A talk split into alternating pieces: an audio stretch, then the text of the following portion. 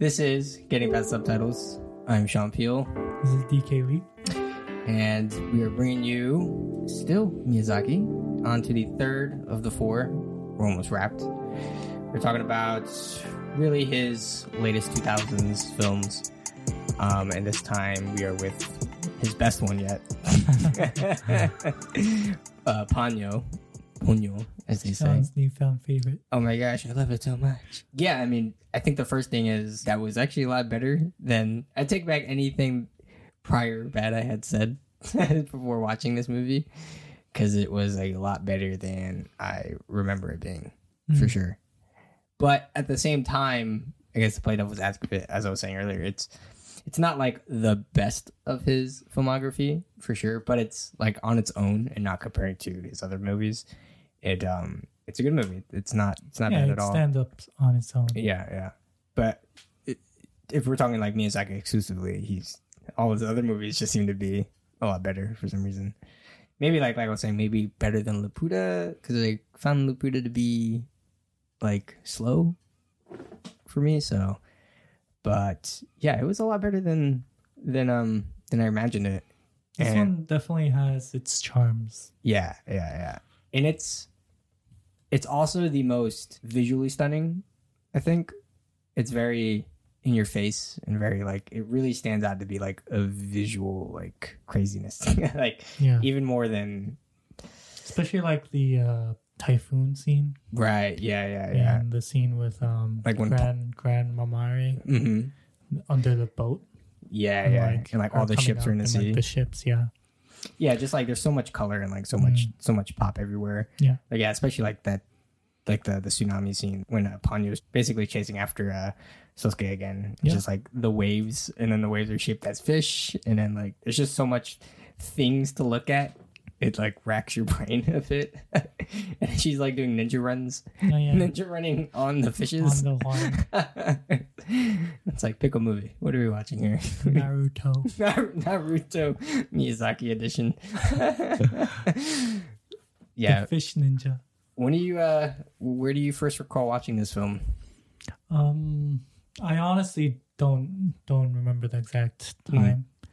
I just remember, like, it being on somewhere. I think I might have been, like, a friend's place, and my friend was watching it. Gotcha. And I just happened to, like, stumble in. What are you watching there, pal? At that moment in time, I was really not focused on the movie. So yeah. I think that's why. Same. Honestly, that might be the case for a lot of people, I feel like. I was just not, like, interested in actually watching the movie. Yeah. I was just kind of there. Yeah. And so maybe that's why it didn't have as big of an effect, because all the other movies I watched, like, to watch it. You're like, oh! Right? Yeah. But this one, it just didn't, like, I wasn't sucked in. Yeah. Like, I think as it was, I should have been. My friend was like, oh, like, we're watching Ponyo today. Went in, and then, like, sure, why not? And I went to the person's house, and then... I wasn't really trying to watch the movie. Too busy eating that popcorn. Yeah. Give me that, man. Yeah. So it came out in 2008. And, I mean, you're pretty on the older side compared to me in 2008. It's 12 years now, right? Yeah. 2008. So. 2008, I was going into high school. Oh, man.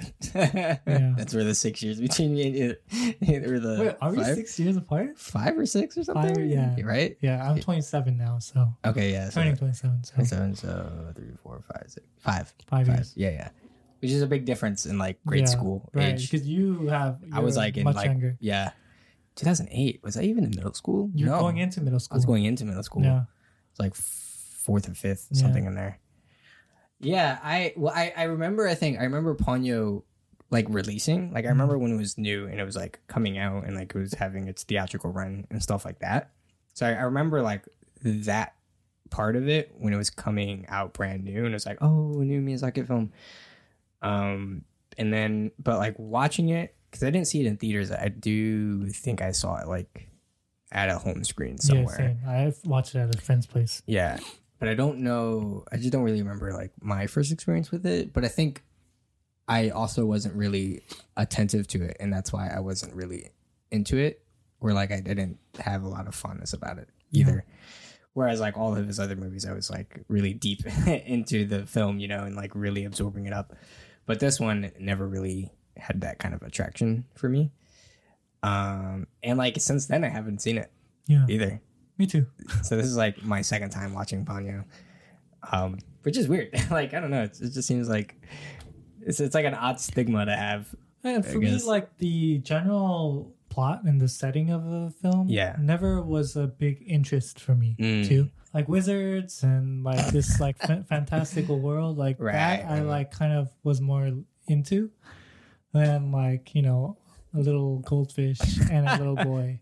It's a little more childish. Very much. It's more, you know, catered towards children, this one. 100%. A lot more. And I think that's also why I didn't see it as well, because it just had a very childish. Yeah, so by the time I was watching this, I was already kind of like older. We're like kind of out of that, the age bracket that it was kind of aiming for, you know? But you were like just leaving it? Just leaving it, yeah. And I'm probably like way far gone. A little further back, yeah. You're waiting for like Moving Castle Part 2. Give me more craziness. For, like, Princess Mononoke Part 2. Exactly. The Wind Rises is upon me, which he goes on to do next. Yeah, and then like onto that point, maybe we can talk about this later as well, is like the movie is definitely meant to attract kids for its audience, but it doesn't seem totally childlike. Like it doesn't feel like a complete child-esque film. And to be honest, I think that is the hallmark of a good animation. Right. Not even just, you know, Miyazaki's, but like even Disney or Pixar. Sure. Yeah. Like the good ones always resonate with the adults as well. And I think that's a really important thing that you mentioned, because I think whatever film that kind of transcends all age groups shows that it is something more than just, you know, all for children. You know? Right. It just transcends, like, you know, that sort of like target audience mentality. There's a resonance there that's you know, bigger than just for children. So. Yeah. It's like it beats out sort of a movie that's made for maybe like commercial or made for like to be a blockbuster, and it's more than that, you know. Yeah. So just little tidbits here. You watched this in Japanese too, right? Yeah, I was. It's the only right way to watch. Yeah. I was trying hard to find a Japanese version because I couldn't find a English version. I couldn't find a Japanese sub one for a while, and then I was like, HBO Max, bro, you gotta get HBO Max. But the English class, interesting cast. Matt Damon plays Koichi, who's the dad. Oh, really? Cate Blanchett plays Gran Mamare. Oh. And Noah Cyrus, which is Miley Cyrus's younger sister, plays Ponyo. Yeah. And then Tina Fey plays Lisa. Really? Interesting names to go along. Well, I heard the, you know, ending song for Ponyo. I think Noah Cyrus sang it, somebody else. Such like a giddy childish song. Yeah, it's actually very popular. It's a very popular song. Really? After the movie. Totally flew by me then. It hit like the charts or whatever. Really? Yeah, Japan and stuff. It's kind of catchy. I mean, like, for a kid song, it would seem catchy, but... But like, talking about music, though, I feel like this one, the music wasn't as impactful as the other ones. Agreed. Yeah. Yeah, like, even if you asked me out, I couldn't, like, recall, like, a melody. I don't think there's a...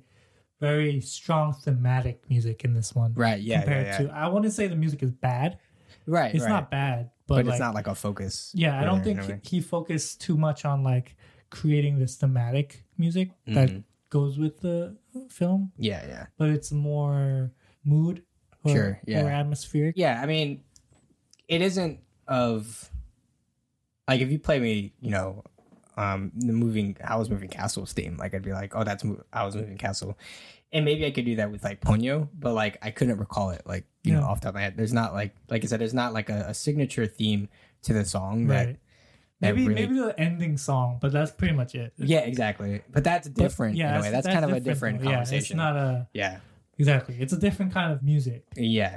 But the soundtrack is good in that it does palette the movie very well, and it does fit, you know... the scenes and scenarios, you know, like the opening song too, opening theme, the orchestral theme. Yeah, yeah, and like the first 10 minutes are just silent. Like it is just like song and, and what you're watching. Dialogue. Exactly, it's just the music. Yeah, so there is something to be said about it a little bit, but I see what you mean as well. Yeah. So let's see. This was like, so I think it's his first or his other movie to be completely painted on cells since Princess Mononoke. So like traditionally painted. No CG, yeah. Yeah, no CG. Took like 170,000 separate images to make the film, which is like insane. But you can like see it. And I think that's maybe one of the biggest attractions to this movie is how like immediately you can tell everything is like hand touched in a way. Unlike the other two movies that we've seen where there is some CGI in the mix. But this is like completely like painted and like you can really see and kind of like feel it. And it really adds to, again, sort of like the childlike audience and like that kind of theme that it's really going for. Because it kind of feels colorish book in a way. Yeah, you know? Especially like the opening, the house, when we first see the house. Yeah, like the grass. And the grass. Like, yeah. And just kind of when it like pans down the house and like you see Sosuke like walk like running down that little hill, right stuff like that. Yeah, and there's like a lot of, I think as well, sort of references to traditional art pieces and like other art pieces as well that he gets inspiration while trying to make this movie as well. Yeah. Movie is inspired by The Little Mermaid, of course. Yeah. Seems like pretty huge inspiration, I feel like. Like almost like the plot. Yeah, it's like one-to-one almost. But just like super Japanese. Right. but in a way. And just, I mean, you know, I guess that really kind of makes me think about like how far can you take influence into your own work and kind of, I guess, what it means to borrow, I guess, or as others would say, you know, pay homage to yeah, there was a lot of homage going on here. Because, you know, like, it's funny because people, you know, if you give it credit, it's homage. If you don't say anything, it's plagiarism. Was there any? But I think. I don't think it's a bad thing that people take influence from other things, because I think everything goes round and round. Yeah, and there's no real true original thing. 100%. Yeah, that's what I was gonna say. Like everything is an inspiration of something else. Right. Like no one can create art without having to be inspired by something. I mean, like even your whole life, right? Like you experience different things and you gain things throughout your life, and that those experiences reflect what you ultimately create as well, right? And so you can't really say that it's completely original. It becomes original when it goes through you. I feel like that's where the originality comes from. I don't think it comes from like the influence itself. Yeah, it doesn't come from nothing, right? Like at the end of the day, originality, quote unquote, doesn't come from a blank like nothing. It's not, you know? Like it doesn't just come out of your head. Yeah. Right? Something must have kind of mixed, you know, like you stir a pot and then from that it kind of comes out. Not like, I had this brilliant idea. Right, you're just like born into the world and then immediately like, yeah. No, I see what you're saying. Yeah. I see what you're saying as well. Why don't you walk to us what this movie was? How good is your memory? Actually, the premise of this movie is quite simple. It's The Little Mermaid. Basically, yeah. It's a little mermaid, except it's not a mermaid, it's a goldfish. It's a goldfish. It's not even a goldfish. It's like human wizard goldfish. human wizard witch goldfish. Human witch fish. Yeah. Witch fish. There you go. So basically, this little I'll just call it a goldfish for simplicity terms, but it's a goldfish with a human face, and there's this wizard scientist dude who is the father of this goldfish, and he's kind of like the caretaker of kind of the underworld. When you say it like that, that's like the ocean, guys. He's ocean. He's the male Ursula. He's the guardian human of like... He's basically the guardian of the ocean. Life. Yeah. And he's kind of the caretaker, and he like tries to make the ocean prosper. And he has this small... Well, he has a group of daughters. He has a lot of daughters. Yeah, there's a bunch of them. But the main daughter... Little guppies. Brunhilde, which is also a reference to the Valkyries, the play. But basically this goldfish escapes or like falls... Pretty much runs away. Yeah, just runs away. Into the ocean, and she gets... like stuck in this glass jar while she's kind of like getting swept by all the pollution and whatever. And then she gets kind of carried away to the shore. And there's this little boy named Sosuke who lives by the shore on this house on a cliff. And he goes down to play by the shore and he finds the glass jar with this goldfish in it. And he decides to break it with a rock. Very Nemo territory now. Yeah, right? Inspiration. Yeah, that's what I was also thinking. Pixar there too. And so Sosuke breaks the glass and the little goldfish comes out. Yeah. But then he kind of hurts his finger in the process. And so he's kind of like, oh, is it dead? The goldfish dead? But it licks the blood on his finger. And then he's like, yay, it's alive. So he takes the goldfish and he kind of takes it with him. And while that's happening, the father is trying to take Ponyo back. Yeah. Brunhilde back. But he's like, I mean, he doesn't know. He just thinks it's a goldfish the whole time. Right. Like, he thinks it's just a goldfish the whole time. He's like, I'm going to name you Ponyo. Yes. And so he names her Ponyo. Yeah. And then, he takes her back home. And then the mom's leaving for work. And so... and the AKA Speed Racer. Yeah. And the kindergarten or whatever daycare place is right next to where she works. So they go together. And then from there, like, Ponyo kind of... I don't know how to explain it. She is like... Evolved? Kind of evolved, yeah. So, like, she regains consciousness and then she starts, like, hanging out with Sosuke. Yeah. And then as they hang out, like, they kind of find this bond. And then later on, they go... kind of back to near the water and then the father comes father sends these blobs again. There's blobs again in this film, which I feel like is the spirit water wave blobs. The key thing Miyazaki. That always is in Miyazaki's films. I need a blob in this scene. How can I? Yeah, I need some kind of evil force, right? Which is the blobs that come, and basically the blobs come and take away Ponyo, right? So she gets taken back to the father, and then the father and Ponyo, they kind of have this like back and forth about like Ponyo's like, no, I want to be human. Sosuke, I want to be human. Yeah, and then the father's like, no, you're gonna disrupt the balance of the sea, or whatever, because of your magic. Right, and Ponyo basically. Turns into a human being out of nowhere. And the father, I don't know. The father is like, "How did you do that?" Yeah. And then, well, like, so Ponyo is like, "Because I drank the blood." Yeah. And then so Ponyo kind of escapes again. And then this time though, she going strong. She's going like Need for Speed on waves and stuff, right? She like she's like a goldfish at first, but then her transformation's like a tadpole. Right. And then she looks like a tadpole and then grows like legs. Yeah, like chicken and chicken feet, legs, bro. Yeah. Like blobs, chicken feet. These are all Miyazaki signatures. So basically, she becomes this human girl and then she kind of rides the waves back to Sosuke's house. Right. But in the meantime, like it's not just waves, it's like a typhoon. Yeah. Basically like a tsunami is like coming through this little poor town, right? And so like it's coming, and then Sosuke and the mom's at the workplace, but then like the lights start like going out and then the waves get bigger, and then they're like, oh no, what should we do? And then Sosuke and the mom is like, no, we should go back home, right? And so they like they're going back home, but then this big wave is like following them, and they realize Ponyo's there, and then the mom takes Ponyo with Sosuke back to the house, and they have the little bonding moment there. all is good bonding moment, happy.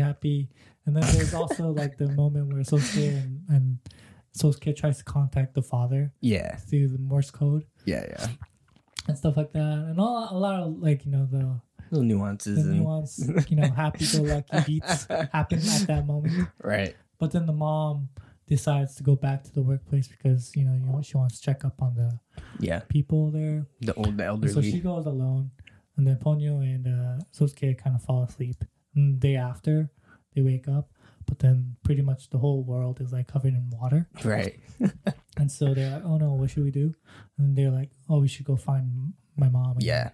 And so with the power of magic, of Ponyo's exactly magic, they're able to enlarge the toy boat that Sosuke used to play with. Mm. And it runs by candle fire. Right, yeah. And so basically they use that to kind of go to the daycare place, the elderly care place. Yeah, like the senior home, whatever. Senior home. Yeah. And there... more happy-go-lucky. More stuff happened, which basically... But the thing is, though, as Ponyo uses more of her powers, she loses her humanity a little bit, in a certain sense, and she kind of starts to weaken and then become a tadpole again. So by the time they get to the senior home, she turns back into a goldfish. Yeah. And Sosuke is trying to find the mom, but then the mom is also kind of like kidnapped in a certain sense by the father. By Ponyo's father. Yeah. Or taken into this like weird bubble. Jellyfish home. Yeah. Where kind of even the senior home people, the elderly people are able to kind of like walk again and stuff. Right. And they're kind of able to find their youth again in a certain sense. But they're met with Ponyo's mother and also the father. And Ponyo's mother tells Ponyo, if you want to become a human, you can become a human. I'll let you do that. But then if you want to become a human, you can't have your magic powers anymore. Right. You're messing up everything. It's a huge problem. Give up that magic stuff. Give up that good stuff. You're missing a big point, though. Okay, what's the point? It's like so she's like losing her powers, and then she's becoming like less of a human, and then... So Fujimoto is the dad. Oh, the love thing? Yeah. Love is the answer. We talked about this yesterday. I was going to get to that. But he was like, well, you skipped over it. But no, I was going to get to that. But he's like, she has to pass this test or whatever. And that was dumb. It wasn't even a test. It was just like... He just had to say, yeah, it was like, I don't even know. But he was like, she has to pass the test to see if... He has to pass the test. Yeah. I think it was like both parties. Oh, well, she loves him, and then their test was to see if he loved him back. The test was he has to love her regardless of whether she's a goldfish or a human. Yeah. But like... How was that test? That test wasn't even good. He loved her even when she was a goldfish. But then it was like, you need to... like. So then she fell asleep, and then he was like, she needs to stay asleep. But then that turns out to be like him... Like it wasn't right. Like it was supposed to be like he wanted her to fall asleep because if she did wake up, then he would like pass the test, quote unquote. Yeah. But she didn't wake up. So basically, yeah. So if he didn't love her, she would go turn back into sea foam. Yeah. That's basically the threat. Yeah. Or whatever. Yeah. But like, it's not really a threat because he already like loved her. Regardless, right? And then so basically all he had to do was say yes. And then so she turns into this bubble goldfish thing, and then the mom, Gran Mamare, is like, okay, so if you kiss her while she's in bubble form and she'll turn human again. But then basically she kisses him at the end, and that's how she like jumps out. Yeah, but then she can never turn back into a fish. Like she's human forever. Yeah. So I think we covered that part. Oh, did we? Oh, my bad. Excuse me. Whatever. You're bad. Wow. You're joking. Wow. Yeah, right. You see the disrespect I got to go through, you guys? Anyways, that is actually a very long way of explaining everything, basically. Pretty much. But it ends just like that. Like, it was it's really abrupt. I mean, yeah, I like the ending though. It's a nice ending. I don't know what you would have done more. We'll talk about Miyazaki's endings again. I mean, like, it was better than the other one. Yeah, I was gonna say it's the best so far. It's the cleanest one. Yeah, but it's like, well, I think the reason why was there was not a lot of loose ends you needed to tie up in this film. It's very true. Yeah, it's very straightforward. Whereas like Howl's Moving Castle, there was like five different things you needed to like. There was a war. There was like magic stuff going on. The prince, yeah, like from the other kingdom and all the magic stuff. Yeah, there was a lot. I mean, like, there was still the classic Miyazaki third act thing of like, okay, now that you had so much fun through this movie, let's like speed it up. Like fast, the ending goes fast. Let's ramp it up. Last and then, 20 like, minutes is like just what is happening exactly, and then just like throwing random stuff at you, and then like answering questions that you didn't know questions were there for, and then it's like, okay, here's the ending. But in this movie, it's a pretty simple plot in general, so like there wasn't a lot to like do that Miyazaki-ness. That was a very straightforward kind of plot. Yeah, it was like, oh, you love each other? That's cool. Nah, you need to stay with him forever? We'll do that too. And then that was basically the end of it. Yeah. I mean, maybe the only thing I think of is the whole bit with the dad, with like Koichi and Lisa and things like that, but I guess wasn't ever important. Yeah. I mean, it kind of gets resolved, right? Like, you know, she's kind of in mad the scene, at him because, you know, he, you know, is late again or he's not going for dinner again. And then, like, Sosuke kind of, like, becomes the mediator for them and then kind of... It's like, settle down, guys. You love each other. Make happy. Yeah. How much of this movie do you think... So we kind of, like, have been talking about as far as, like, plots go and stuff, right? So, like... Him and plots are like, yeah, kind of iffy. And this movie seems more reliable, I think, on plot than maybe thematics. Mm-hmm. Because, again, like going back to, like, it's very more aimed for children. And so it's very much to be, like, more streamlined, a little more straightforward. And not heavy on, like, sort of commentary or thematics. Yeah. And yet, in a way, it feels like it is very plot streamlined, but it's still very Miyazaki. Yeah, in a way, as well.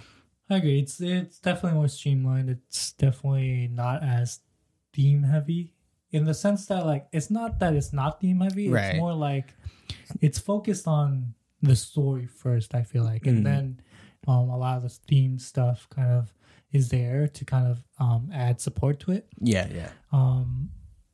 So yeah, I think you're correct on that point, and I think that the themes that are there are not as many as the themes that might be in the other films. Mm-hmm. Like, there, you know, obviously themes of love, themes of, like, youth, again, comes up. Yeah, themes of, like, wanting to escape and become something else. Like, those stuff. Also, like, the template is already kind of set in that story. You know what I mean? Like, the Little Mermaid story already has... It's filled with, like, you know, themes and stuff like that already. It's kind of like a cheat. It's already installed in basic database of themes that you can already utilize. So, in that sense, I think it makes it a lot easier for, you know, whoever's using this kind of story to kind of you know, portray certain... things, aspects of, you know, themes or whatever. Yeah, I guess, like, maybe we could see Miyazaki was going for this movie is, you know, aiming for an audience of children and to be sort of more colorful and light and streetwise in that way. Mm-hmm. And so I guess, like I said, there's a huge direction between this and, like, Little Mermaid. So it seems like that he kind of took that, like I said, that template and then just kind of filled it in or just decided to... when he wanted to make a movie that was more childlike, that he decided to take something that was already familiar to kids, perhaps, something that was kind of already out there in the world, since it seems like maybe the most simplest, like the most easiest to kind of like, you know, go in that direction rather than like going full on whatever he does, you know. But I mean, it wasn't bad. And to counter that, as I said before, like surprisingly, as much at like, you have already talked about and can see that it is very childlike. The movie still feels very not super like aimed for children. Like, like anybody could see this and like really love it, you know, and really kind of get something out of it. Mm. And I think it's a testament to like Miyazaki himself and what he does with his movies and just kind of like his style and just like what he brings to the table when he creates animation.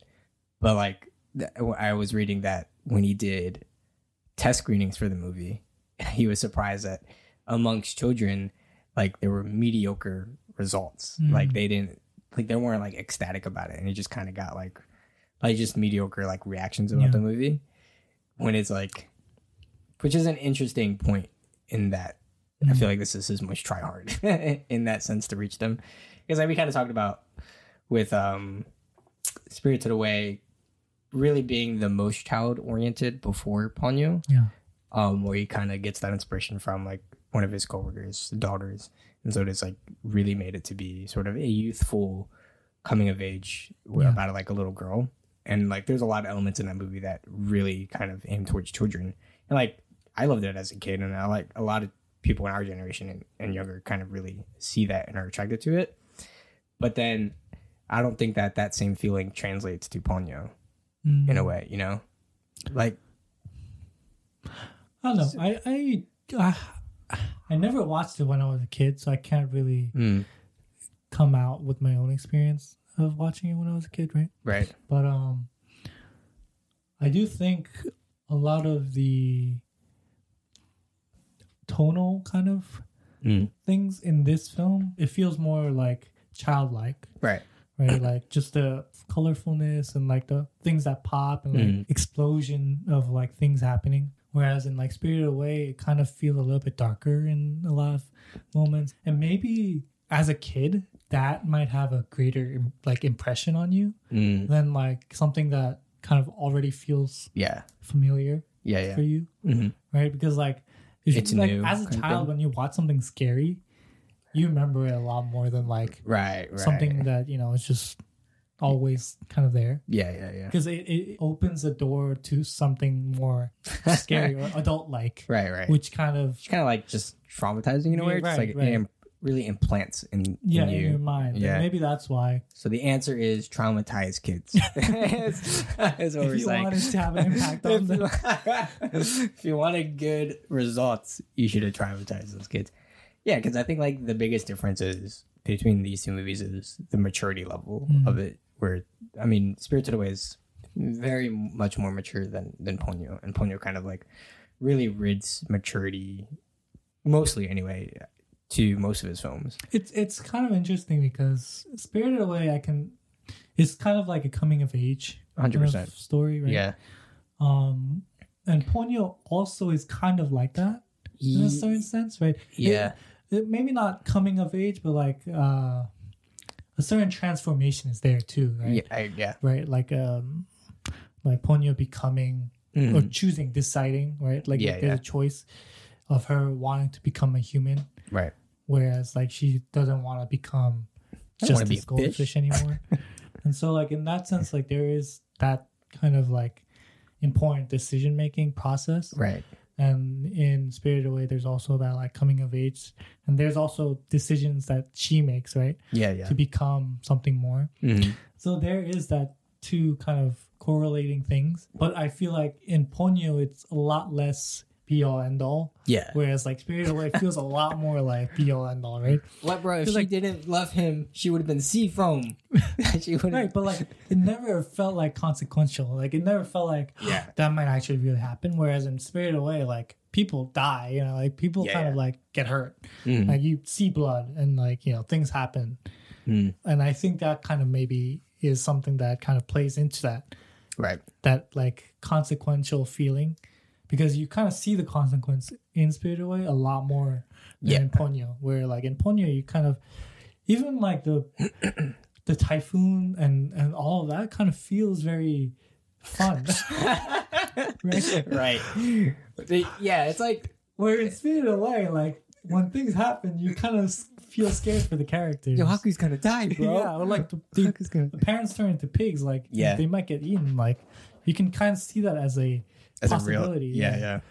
Whereas in Ponyo, you never feel like anyone's gonna die. No one really dies from the typhoon, too, right? You see the villagers like come back out like, in boats, and like they're happy. They're like in the terrain. Like some serious stakes in that movie too. Like, yo, the mom is the biggest liability I have ever seen in a film. Dude. She's like drifting through mountains, she's just so fast in that like cliff area. She's no, about to kill like everyone. Exactly, there. No regard for safety for herself. She like or her just, kid. Passes on lanes where like the other cars I know.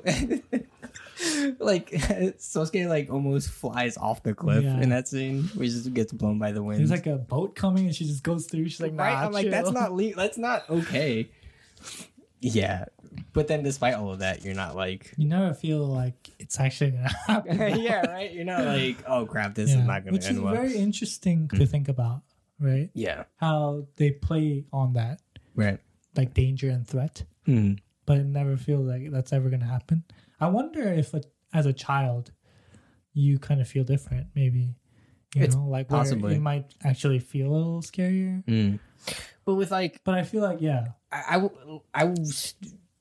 Again, same as you, I'm not a child, so I couldn't really speak on that experience. But I think for Ponyo, even as a kid, I might not have that feeling of a stake just because of the overall tone of the film. Exactly, it's so happy-go-lucky in a way, rather than... And again, we can talk about, soundtrack-wise, even the soundtrack doesn't invoke that feeling. Right, it's very uplifting and pretty much throughout the entirety of the film. Yeah. Where in Spirited Away, it is more solemn and it is more threatening. There's certain moody sadness there, right? Tonally. Yeah. And then there's not that tone with Ponyo. At all. Yeah. Despite even the ending song too, right? Right, obviously. Right. Yeah, yeah. So it's, despite what you see is oh my God, she's going to run into this huge boat. Even if she did run into it, I would feel like it's going to turn into some kind of foam thing. And then Ponyo somehow magically, there's colors crazy. Coming everywhere. Some seawater creatures, fish thing. And the blob tries to take over. Their sisters get me. They're glowing gold, and then they transform into giant tuna. Yeah, it's just everything about that movie. Yeah, but yeah, it is just this all happy-go-lucky kind of just mesmerizing feeling that there just is no stake throughout any of it. And I think talking about characters, going back to kind of it is a coming of age in a certain way. I was kind of saying, Sosuke is a very adultish character, despite his age, for sure. Yeah. He's very independent of himself. He knows how to communicate with people very well. Yeah, yeah. Even with elderly people. And even though he's, he has definitely, childlike qualities and he is young, a lot of things that he does is more mature than... Quite smart. He knows Morse code. He can communicate with his father really far away. Yeah. The way he talks with his mom is Exactly. More of rather than parent. He calls his mom by her first name. Lisa. Lisa. And his father as well. So it is just counterintuitive to there's just these two polarizing characteristics with Sosuke. And he's 5. Yeah. Which is what? Whereas in Spirited Away, I feel like she would be maybe 8, 9, 10. Really? I thought she was older. Really? 12? Maybe 12. Yeah. Come on. That kind of romance with Haku is not going on with an 8. I guess, Haku would be older, so yeah. Yeah, yeah. Between under 14. Under 14. There you go. Yeah. It's just... My concept of how old kids are is messed up because I'm not a kid anymore. I don't remember where I was when I was back then. How much mental capacity I had when I was around that age. No longer remember. You're not a very smart child, huh? Dude, I was mad smart when I was younger. When I was 5, I did a lot of shady stuff. Wow. I was kind of more of Lee's backstory. I was kind of like Sosuke. No. Sosuke wasn't a bad kid, though. No, but I was a bad Sosuke. If you were as intellectual as Sosuke, but steal my mom's purse, money from my mom's purse, go out and buy Lego sets and stuff. It kind of reminds me of I would free my rodent pets on rice and stuff. I'll pour out rice. It's so bad. You're a hamster on rice. I'll tell my mom I'm gonna go to kindergarten by myself, walk by myself. Hit the corner store. She would say okay, and then the kindergarten would call and they were like, "Yo, where's your son?" My parents would freak out and they would call the police and everything. And I'm at my friend's place playing with him. Wow. You belong when like five. He's like, Sosuke, it works, man. He's looking at me like he's a G. But Sosuke was actually inspired by Miyazaki's son. Own son, yeah. Yeah, own son. Yeah. So that's an interesting kind of tidbit, I think. Yeah. I don't really know much. Is his son an animator as well? I'm not sure. I'm not sure either. But yeah. He was a good, smart child, I guess, huh? But yeah, I mean, Miyazaki definitely takes a lot of personal inspiration into these movies. And he, like, went to a seaside town, too, as well. Yeah. Umimachi. As well, like, yeah, and that's kind of where he got, obviously, that's where he got the inspiration for the setting as well, and that's kind of where he was first bringing about the movie. Yeah. And, like, he, at a certain point, like, you just didn't know what to do. For a while. Right, yeah, that's right. And like he went to a museum. Yeah. And it was like a painting or something. Yeah, Ophelia. Yeah. It's funny, I was like thinking of sort of the scale of the film and that it's a very tight movie in a way of like there's not a lot of locations in a way. And I think that's why as well that it maybe it not doesn't as, feel like there's a lot of locations. Yeah, but it's pretty like expansive in another sense. The ocean is like one location, right? Right. But like the ocean's huge if you think about it. So. Obviously. Yeah. But like the seaside town is like it's that just one, the house on the hill, like and the elder home, and which is combined like, with the kindergarten. Like at this, they're together, exactly. And then that's kind of like it, and then just like craziness throughout, and I think that's maybe a quality as well that maybe I wasn't so fond of the movie. You wanted it more expansive? Yeah, I mean, when you think about it, all those other movies, it's very expansive and very large. I mean, I say that, but thinking of Spirited Away just takes place in one bathhouse, but like even that feels big, feels huge, right? And technically, they like travel. Yeah. So I think that also adds to that feeling. Of... But I'm always seeing something new. Throughout, like it's one bathhouse, but I'm like, oh, there's the furnace room, and then oh, there's like the living and sleeping quarters, and then there's always a new section of the bathhouse that we're seeing, and that just adds to the level of scale. And then, like you see Haku like going places, right? They go to Zeniba's place, and all of that kind of adds to that feeling of like a world thing, like a world, and like while you're on the train, like you see like. The people or the spirits. The ghosts or whatever. Yeah, and like you see the different like kind of placards and stuff all over the signs and like little towns.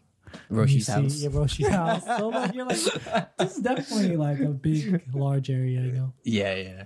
But Ponyo, it feels very, just feels very small, like very kind of homish, countryside-ish kind of, They never really go anywhere apart from the house to the senior house. Like there's a lot of different things to see. Like the environment itself is constantly changing. Like the ocean is obviously the ocean, and there's a lot of like there's that weird castle thing that he like lives in, along with his giant boat or whatever. And then like the seaside itself is always changing, and like the seaside, and then it gets submerged underwater, and then it's like seaside underwater. Yeah. And then there's like the jellyfish with the home and the stuff like that. But I don't know. I think that it's just a very polarizing element of it. Any favorite scenes? Anything? I do have a very interesting scene that I kind of remember fondly. Is like a scene where there's like that little room with the pot, the cauldron. Oh yeah. And like they like you pour stuff in there. The elixir, whatever it was. Elixir and stuff.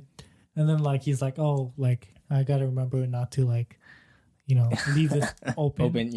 Just in case, like, bad things happen if you leave it open and, like, it overflows or whatever. And then, lo and behold, Ponyo, like... accidentally, like, turns the whole wheel. Yeah. I think that was a pretty interesting scene. Just kind of, like, that magical aspect of this movie. Right. And just kind of seeing what that entails, like what magic means in relation to the world itself. But it also, like, what exactly was it? Like, it turned, like, her sisters into, like, tuna waves, Right. And then that was like it. And then it caused like it's a tsunami. Kind of like an amplification kind of thing, I guess. Yeah. Because I what I kind of thought of it as was like, you know, in the very beginning when the father's like dropping like little droplets into the water or whatever. Yeah. I kind of feel like it's kind of that, except he kind of makes it or whatever in that culture. Right. So if you like, you know, pour it out into world into the open, just magnifies like, everything, right? Which is why the tuna happens, and like, and like the waves become bigger, and like the blob and the fish, tsunami fishes come out of it. I feel like that's kind of what also gave Ponyo her powers as well, because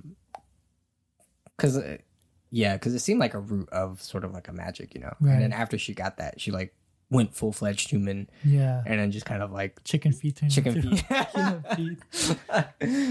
But then she like, you know, had other powers outside of that when she was, you know, she like she can makes enlarge. Everything bigger, right? Exactly, like magnify everything. She can communicate with babies. I think that's maybe the most mesmerizing scene for me is that scene with they're like on the boat and then they find the stray couple on this like other paddle boat and then it's like a newlywed with the baby and then it's like this silent, weird scene between Ponyo and this baby. And she's like, the baby's hungry, or like the baby's thirsty, and she's like trying to force stuff into the baby, and the mom's like, she can't eat, dude. Like, she can only drink stuff. And he's like, well, I feed her through my milk. And then she's like, well, then you eat. And I give her my milk. You do it. But it's just like such an odd moment. And Miyazaki has these very like standout scenes that kind of go on a little bit, and it's like, what am I watching? Like, that is, you know, that's kind of a staple. I think similarly in Howl's Moving Castle, it's like between Sophie and the Witch of the Waste when they're climbing up the ladders into the castle, the stairs. You know, it's just a why is it there kind of thing, right? Yeah, exactly. Like it's not really related to the plot, exactly, but it's kind like of interesting. And it's always like they're like all the characters like on a journey, and we're like following them with like, oh, we're gonna go to this place, and then like what we're watching is like mid-journey stuff for like no reason, you know? Yeah, just very like little tidbit stuff, right? Exactly. Like, yeah, it's like day in the life, slice of life kind of moments.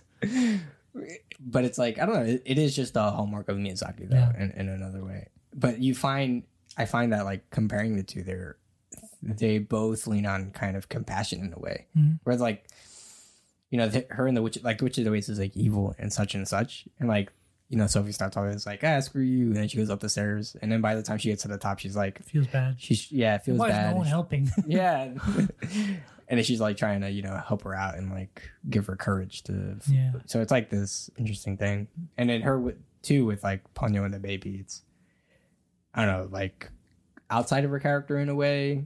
But it's like... So what I read was that scene actually came really late in production. And it was...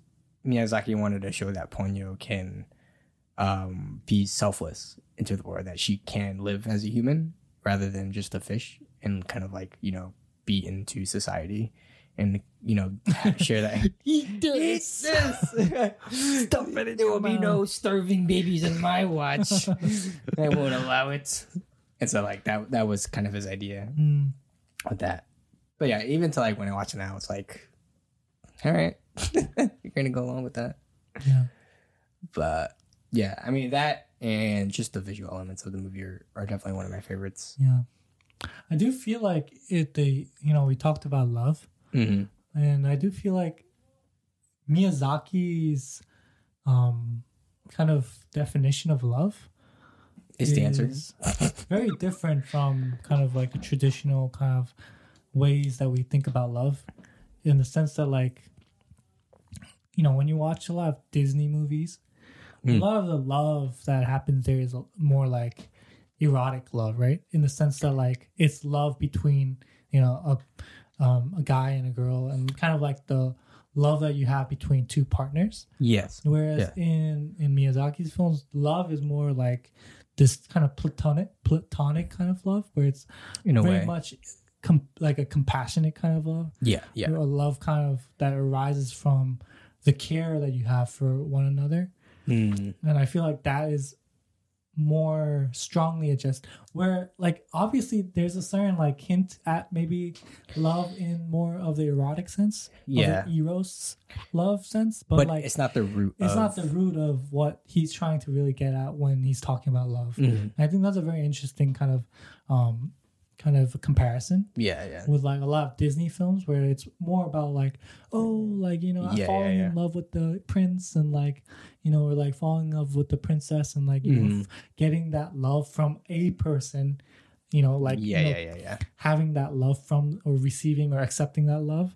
Whereas in Miyazaki's film, it's not really about like accepting love, like getting love from somebody. It's more like pouring out love to somebody, and like bringing about a world of, you know, existing, coexisting, and having this kind of compassionate love that kind of, you know, permeates through all life forces. You know, getting real philosophical here. But I just thought it was an interesting kind of, you know, thing to think about, and kind of comparison to see. That is 100% true, and I think.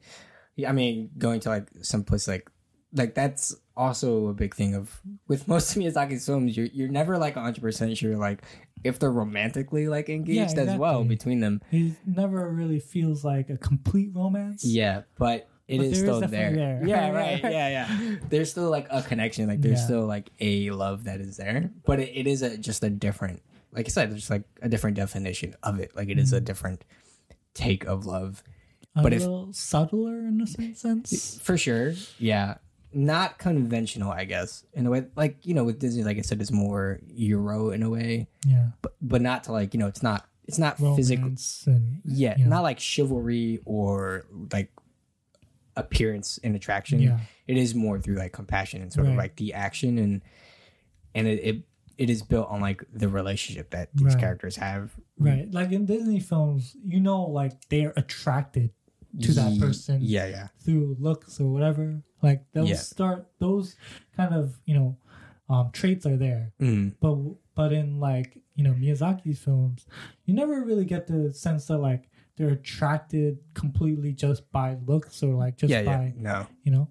It is just like, I love this person for like, you know, for taking care of them, and or for whatever it is. It's very interesting how he's able to kind of portray that through his films. And consistently. I feel like it's harder to do that. Yeah. And it's consistent, and it seems very... consistent throughout all his movies. It feels pure in a way for me too. But you're right. But it feels more pure, but as a viewer and like watching it does make it more engaging as well. Yeah. And it's more, I don't know, like more attracting in the sense like I would rather see this than like it's more interesting to watch. Yeah. And I feel like the other types of, you know, the other love is kind of more easier to spot. Because once you see it, it's just like, oh, it's there. Right. And this one is like, is it there? Is it not there? Is the romance there? Is the romance not there? Like it's like because you can. Do they really love each other, or like is there really some kind of thing going on? Like I never doubt that they don't love each other, or that they don't dislike each other. But it's the question of like defining it, or like figuring out what it is that is keeping them together, like what it is that is attracting them together. It's like for like between like, you know, Haku and Chihiro, it's like. They're obviously like each other, but it's like, why? You know, even in Howl's Moving Castle, Haku and Sophie, you're like, is there something there? Is there nothing there? Right. And I think maybe between Howl's Moving Castle is the most, I guess, poignant. No, I wouldn't say that. I mean, it's not one-sided. It's but maybe the most conventional in a way. Sure. Nah, but that's actually a really good point. They make I'm interested to see how that is for The Wind Rises as well, to kind of see it through that. And it's like I keep thinking about like Princess Mononoke, and like it's definitely like that in Princess Mononoke as well. Yeah. So anything else? Any things that you hated about this movie? No, not really. Right. The plot. The ending for me was very quick too. Like we kind of touched on it before, but It was really abrupt. Like, it's Miyazaki. The bubble moment, like when they go into the bubble, like he kind of like okay. takes them all of a sudden. Yeah, yeah. In that moment, kind of, it just never feels like it flows as smoothly at the end, right? Exactly. He's just like taking us on this ride, and it's like this grandiose kind of story and characters and such, and then it's like when you have to conclude the movie is when you realize, oh, I have to finish the plot somehow. Yeah. And then like everything comes like reality crashing down yeah. real fast. Then you realize how fragile like the movie is. Yeah, like, you know, like the moment was like Gran Mamare and like yeah. that little predicament where she's like choose between humanity or like mm-hmm. you need the magic and just living as a goldfish. Like yeah. it goes by real quick. It's like, okay, let's yeah, do it. It's like, and then he's like, no, I love her. I'm like, that's it.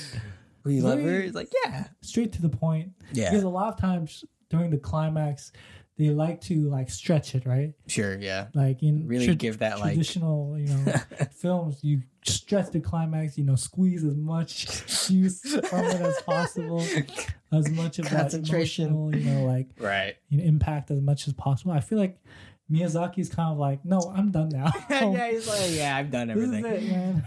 This is a dry bubble now. You gotta. And then the ending is like, pop. Here you go, you're done. Yeah, like it's kind of, it feels like, I mean, maybe that's why like a lot of Miyazaki's films kind of feel like a dream, or like yeah, yeah. you know, the beginning part, middle part feels very long, but like when you're coming out of that dream, it's like what the heck? You're just like yeah. man, like I wish I was in that dream a little bit longer. Yeah. Like, it kind of feels like that from Miyazaki's films, too, where, like, you wish you can kind of go back into that dream a little bit longer, but it's just done. It's just like, yeah, you're like, there's no way to go back to this. You're like, no, that happens with me when I'm sleeping, too, and, like, when I'm, like, half awake, half asleep, I'm like, turn over, try to go back to sleep. Think about what I was thinking about. You can't go back, bro. You never get back into that same, like, feeling. You get a different dream. Yeah. Like, no, bring me back. And like it starts fading away, kind of like in Spirited Away. It's just my memories. You look back and then you're like, "Where was it? Really at the bathhouse? What's going on?" The parents are like, "Yo, you come here? Like, yeah, what's going on? Like, well, you didn't see what just happened? Like, I fell in love with a dragon, and then and then this stuff happens." Yeah, no, they're very. So I was gonna also say like, this movie wasn't as like I don't think Ponyo isn't as like. Absorbent in the same way that I feel like the other movies. Like I think I made this. What do you mean absorbent? Like I feel like I say you kind of get lost in the world of Miyazaki. You know, kind of like similar to like we said, it feels like a dream. But like you feel like the movie kind of overtakes you in that way, as I was saying. And I think I don't really get that feeling with Ponyo as much as I did the other ones. Yeah. And I think as well, like going to my other point, that it kind of has to do with maybe just like the expand. Like it's not. Set huge, the like, expansiveness. Yeah, the expansiveness. Also, kind of like the world is kind of like just the world, right? Right. Yeah, it's not like some fantastical world or anything like that. Yeah, it doesn't feel fantastic or like mystical in a sense. It's funny because the ocean though is very is already a mystery. Maybe that's why, you know what I mean? Like like the ocean as a human being is kind of like. You don't really know much about it anyway. Right. It is kind of mystical in a sense. In its own sense. So already is kind of like part reality in that sense, right? And I don't think it's, weirdly to say, I don't think it's like as overwhelming as the other ones. Like it, like that, the magical and mystical elements isn't abundant as Howl's Moving Castle or... It's not in the forefront. Right. Yeah. Like, it's definitely there, and it's definitely a colorful movie, and it definitely has its scenes where it's like, oh my god, like, and like Ponyo running on the freaking fishes and like the tsunami and stuff, but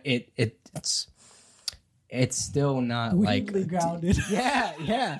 Like, because I think it's like everybody, like, even through the typhoon, like, everybody that reacts to it is like, oh, it's just a typhoon. Yeah. Like, the mom is like, yo, we got to get home. Exactly. There's a typhoon, you know? Meanwhile, Sosuke is like, do you not see this little girl running on the fishes? So maybe it's just his imagination. Right, like, it's all in his head. Yeah. You know, and then he's like, there's a fish with a freaking face, and, like, she can talk. And then, like... Everybody sees the fish and they don't question that. You're it's like, a goldfish. Oh, it's a cute goldfish, right? You know, like... so it's like maybe in the fact that it's like the grounded part of the film is they were trying to keep the fantastical parts grounded, you know?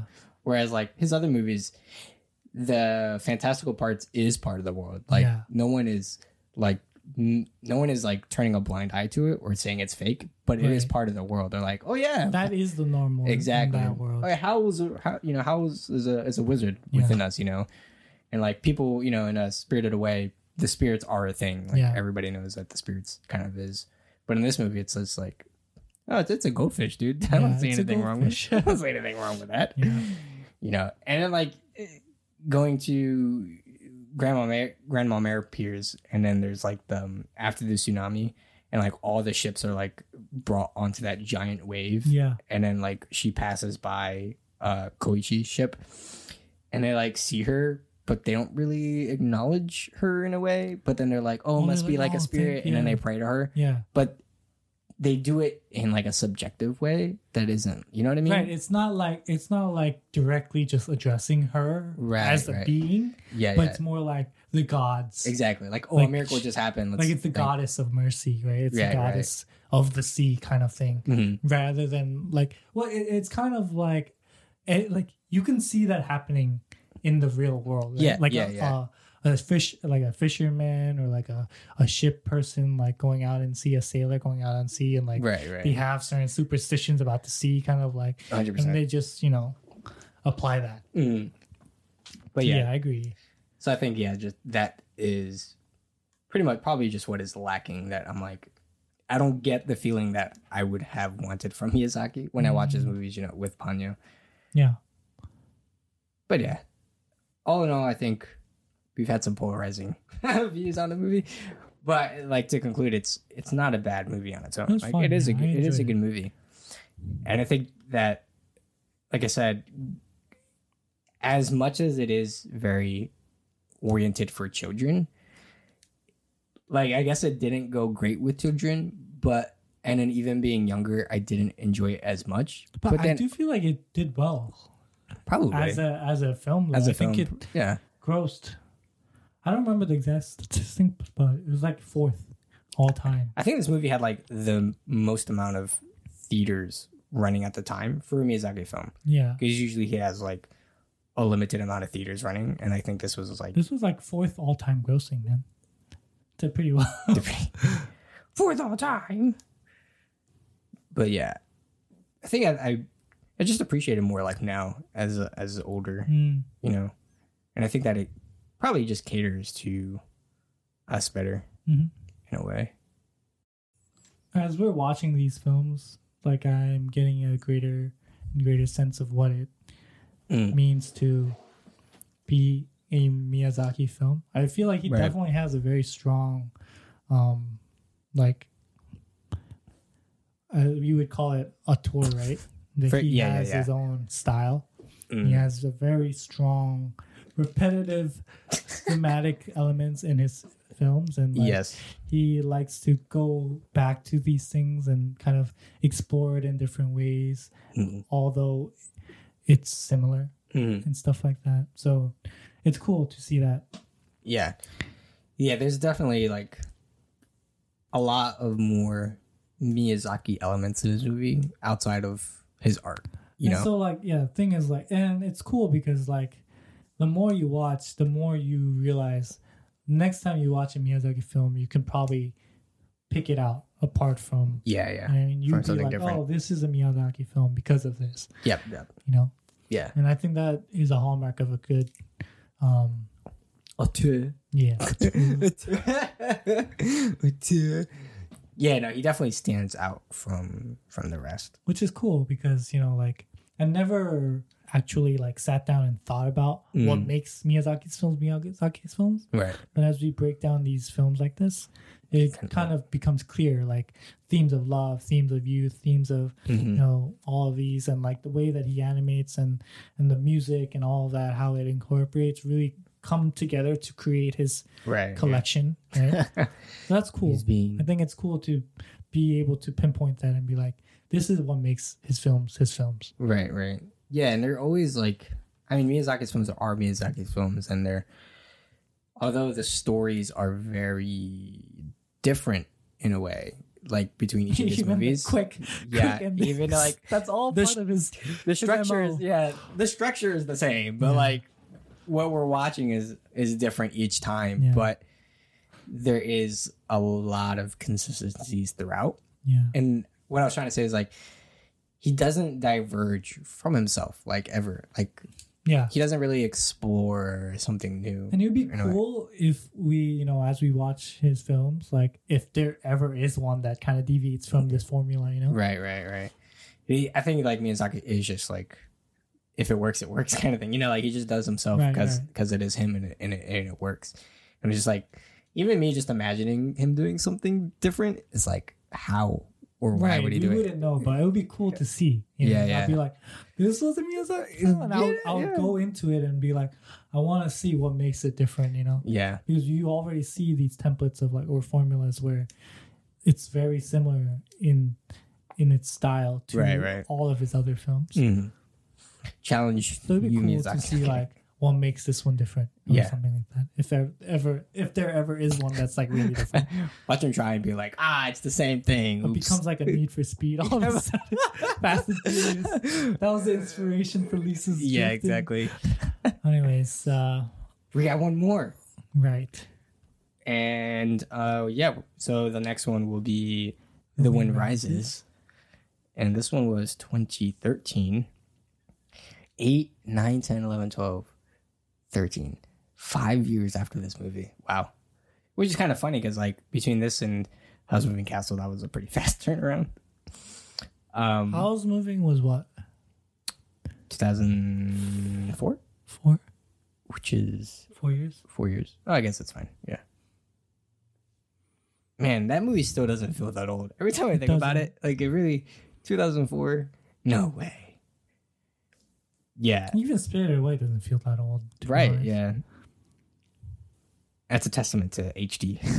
Also a testament to his kind of style. Yeah. His timelessness. Animation, his drawing style. Mm. So originally I think Miyazaki actually wanted to do a Ponyo sequel. Yeah, he did. Yeah. And then his producer Ponyo was like too. His producer was like, yo, nah. The Wind Rises, bro. Has he ever done a sequel? No. Exactly. I know. I keep to your MO. That's what he said. Exactly. No, don't do that.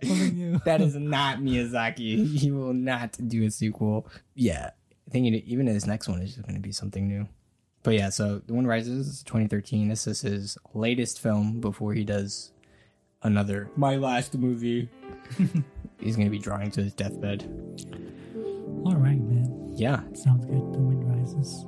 You can see it on HBO Max. If you don't have HBO Max, like, we over here. Well, best of luck. Till next time.